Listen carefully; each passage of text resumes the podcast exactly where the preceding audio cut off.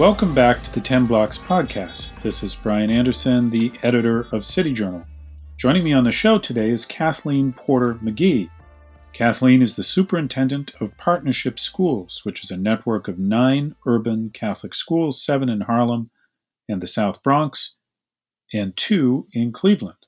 In a recent piece for City Journal entitled Learning to Thrive, Kathleen discusses all things Catholic schools, including their recent enrollment declines, their performance during the COVID 19 pandemic relative to other parts of the educational system, and the steps these schools can take to succeed in the post pandemic era, which we are hopefully entering. Kathleen, thanks very much for joining us today. Thank you for having me. I'm excited to be here. Uh, so let's start by looking at the two trends that you explore in your City Journal piece. On the one hand, you have the performance of Catholic schools uh, during the pandemic, which compares, as you note, quite favorably with other schools.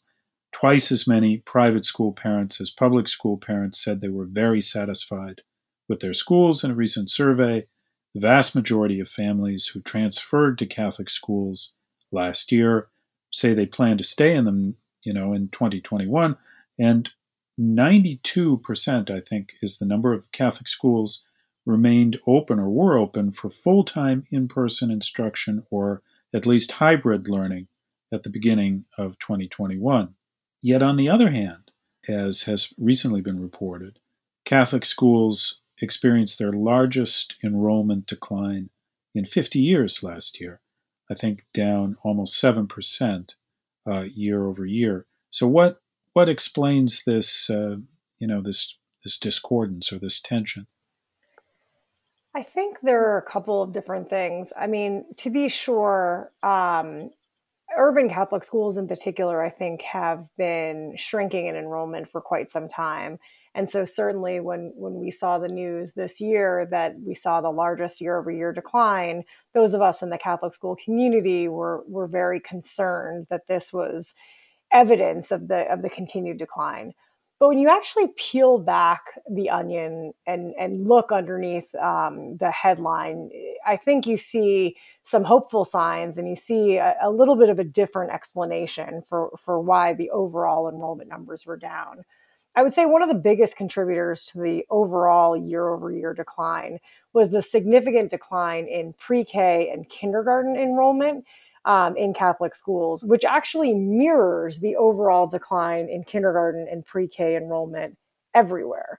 Essentially, in response to the pandemic, a lot of parents of young children, either preschool age children or rising kindergartners, simply chose to hold their students back home. I think I've seen some numbers that estimate that about 30% of the overall decline in public school enrollment this year was due to that decline in pre K and kindergarten enrollment. And in the Catholic schools, while the headline says that you know six, a little bit over six percent, um, uh, we saw an overall you know six percent decline in enrollment. Nearly fifty percent of that decline was in pre-K and kindergarten. So I think this is less a story of a declining sector and more a story of how parents of young children responded to the pandemic and I think that makes sense because obviously, as parents were faced with the possibility of hybrid instruction or coming off the spring when all of the schools shut down, when there was still a lot of fear, you can understand why parents of young children might have just chosen to delay. So I think that's the the first and kind of most significant contributor to the overall enrollment decline in Catholic schools. I do think there's a second contributing factor, and this is inequitable access to choice. So, one of the things that I think is really interesting, we took a look at enrollment trends, um, at least the data that we could gather so far this year. I'm sure more will come available in the months ahead. But we took a look at the enrollment trends and compared choice states to non choice states, uh, cities where um, if you know all families had access to very broad choice versus you know other cities and states where parents don't have access to vouchers and tax credits. And what we saw was a very different story. So in places where there is equitable and broad access to school choice you do actually see an increase in overall enrollment and an increase in the number of parents who are who are trying to access those choice programs which again i think tells a very different story that's that's hidden behind the headline of the overall decline. And what are what are some of the specific um, choice programs that have uh, helped you, you know keep up keep open access to the schools so I think that the the biggest one, so we so we run schools again in, in New York City and Cleveland. And for us, it was really interesting. COVID and particularly COVID in 2020, 2021 was really a tale of two cities. In Cleveland, Ohio, um, students and families have access to very broad school choice programs, including um, a citywide voucher program. So anybody who lives within the city limits of, of the Cleveland Municipal School District is able to access public funding to attend any school that they want, whether that's public, charter, or private and parochial. And so, for the families that we serve in Cleveland, Ohio, regardless of their own economic background or their own um, ability to pay, they were able to, to take essentially the, the, the Cleveland voucher and use it to attend um, schools that were open. Again, because in Cleveland, it followed what we saw nationwide where Catholic schools did open in the Diocese of Cleveland, but CMSD, the public schools, did not. They they remained remote. And so in Cleveland, our families were able to take a public voucher and they were able to bring it to to our schools and to other Catholic schools. In New York, it was it was very very different. New York remains one of I believe the 19 states that does not have any um, private school choice programs. And so in New York City, the story really was, even though New York City public schools were were closed and, and fully remote, um, if you didn't have the means to be able to pay for tuition, or if you couldn't kind of win the scholarship lottery and get one of the the um, privately funded school scholarship options, you just simply didn't have any options. You didn't have any choice. And in your view, um, you know, how should uh, advocates go about expanding choice opportunities? What's what's the best kind of arguments you can make publicly to persuade uh, legislators to to move in this direction? To me, it seems like such an obvious argument to make, and and maybe that's in part because I, you know, I'm a mom, and and in part because I've worked in this world fighting for for equity and excellence in education for quite some time. But to, to me, as we talk about the challenges of inequality and inequity in our in our education system. To me part of that is inequitable access to excellent educational options. And so if you really want to expand access to great schools whether they you know be public or private or parochial I can see no better way to do that than to give all families, regardless of their own socioeconomic status, you know, the power of the purse, essentially the power to be able to take funding, in this case, potentially public funding, and exercise their right to choose a school that's the best fit for for their child. So to me, it's it's I think one of the arguments is that it's just an equity issue. Um, we should not be limiting options and limiting choice to only those families who can afford it. Um, and again, I think you know you don't need to look any for, further than New York City I, in the neighborhoods where our schools, the schools we serve at the partnership, where they are located. The public schools they struggle in in normal years, and then when faced with the crisis that COVID presented, they struggled even more. Um, and the fact that the families were were locked out, they themselves were facing crisis, their children were facing crisis, but the fact that they were essentially told to wait because they they could not access any sort of public money to to opt out of a system that wasn't serving their needs just seems like the definition of inequality. And uh, in terms of the Catholic schools themselves and their leaders, this is something we've written about in the past at City Journal that sometimes they don't market themselves as effectively as they might as a kind of alternative for parents. Uh, I wonder if you've seen that yourself and if you have any suggestions for uh, people working in the Catholic school uh, environment on, on how to position themselves. Absolutely. I mean, I, I, definitely kind of feel like I sometimes wear two hats when I think about this issue. For sure, I, I am a huge advocate for for broad school choice and for public funding to follow the child, whether that be to a private or parochial school. But as a Catholic school leader, I also see that we can't sit around and wait for school choice, you know, and hope that that will save us. There is actually tremendous number of things that we can do as Catholic school leaders. We have a lot of agency, and I think a lot more agency than than we we sometimes realize or exercise. And so one of those things is trying to get you know uh, trying to get better about. Um, you know, sharing the good news of, of what a Catholic education can do and can provide, and, and being very intentional about marketing and outreach but i also think and we we took a deep dive because we also experienced enrollment declines leading up and before this year. Um, and so we took a hard look at our own policies to say yes in new york city for sure we would uh, we would love to and we will continue to advocate for um, vouchers and tax credits anything that that increases school choice in our city. But in the meantime are there things that we could be doing and what we realized through our own analysis was that we are actually erecting barriers, sometimes unintentionally, to that are that are restricting access for families. And so one of the things that we're focusing on this year is reducing barriers to entry. And that means, you know, some simple things. So the admissions process at some Catholic schools is onerous. So, one of the things that we realized in our own schools, so we offer privately funded um, scholarships to 100% of the students who attend our schools. Um, and what we realized that was that the paperwork hurdle that families needed to leap over in order to access those privately funded scholarships was just incredibly onerous. It was time consuming.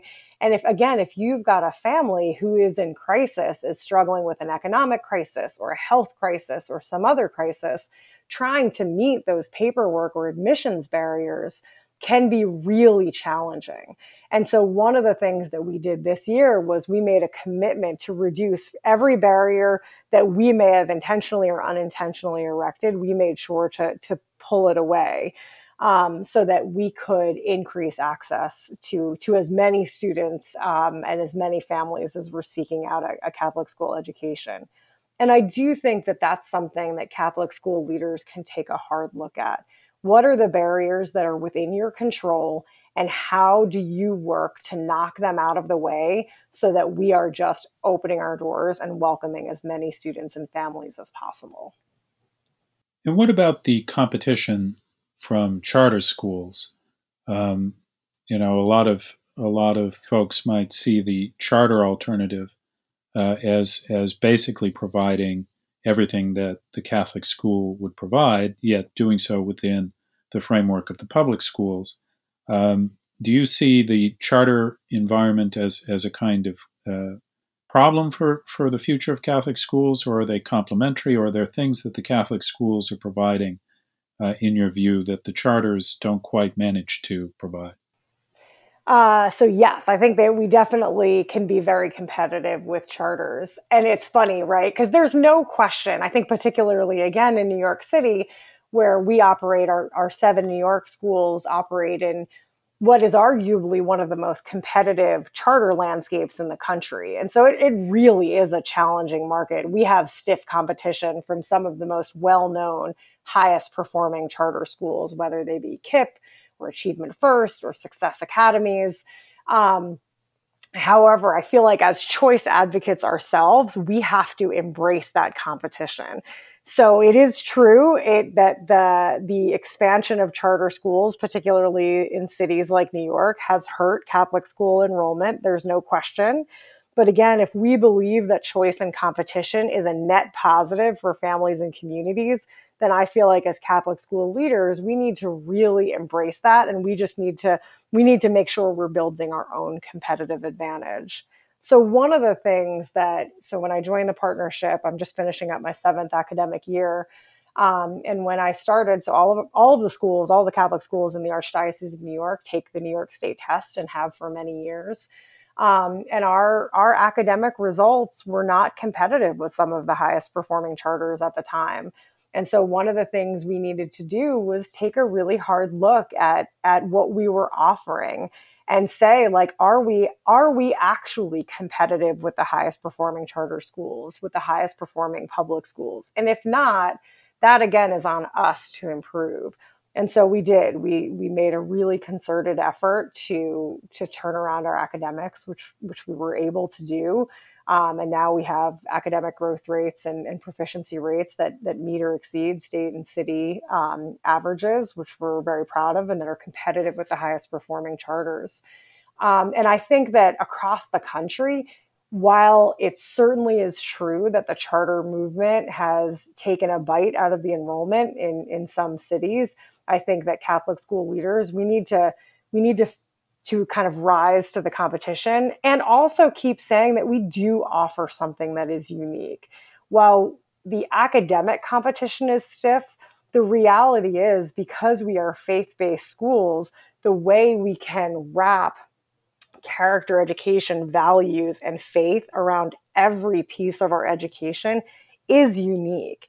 And so now that is something that we are really intentional about and trying to focus on as we recruit new families is that the families see that there is something different. There, it, it's more. One of the things that we say this year is, you know, there is no test um, for a good life, but there is a school.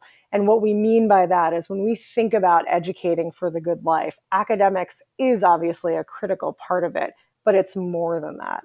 And I think as Catholic school leaders, that gets back to the question you asked before about how are we how are we kind of marketing? Are we celebrating those things that make us unique? Because that's where our competitive advantage will be.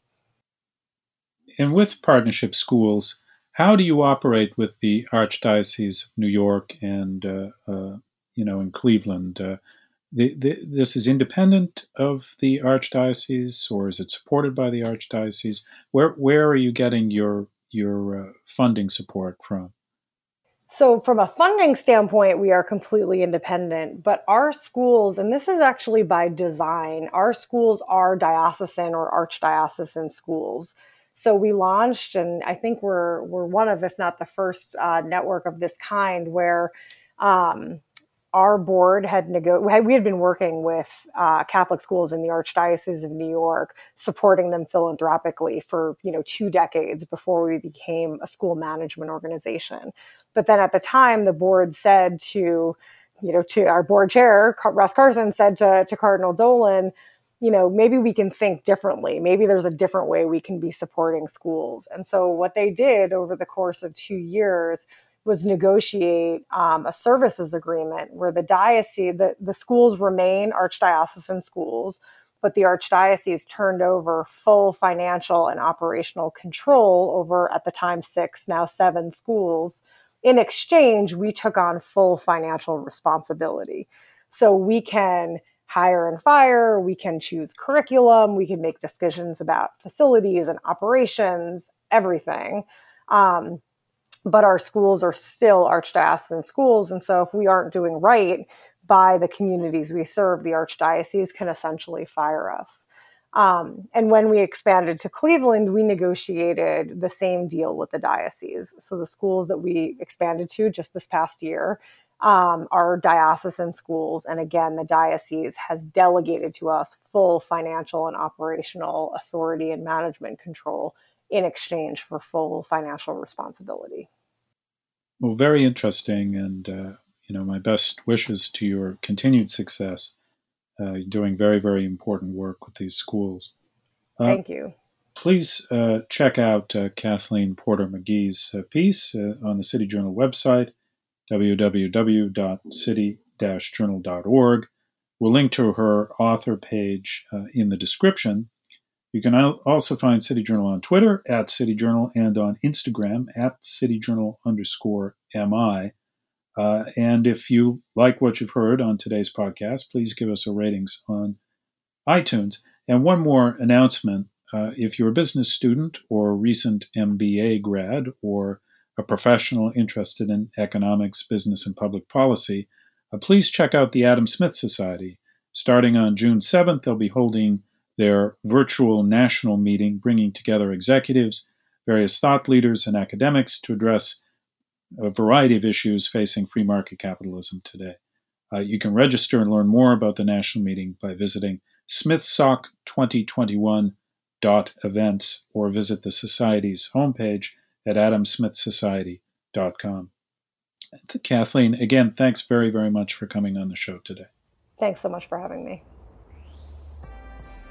Thanks for joining us for the weekly 10 Blocks podcast featuring urban policy and cultural commentary with City Journal editors, contributors, and special guests.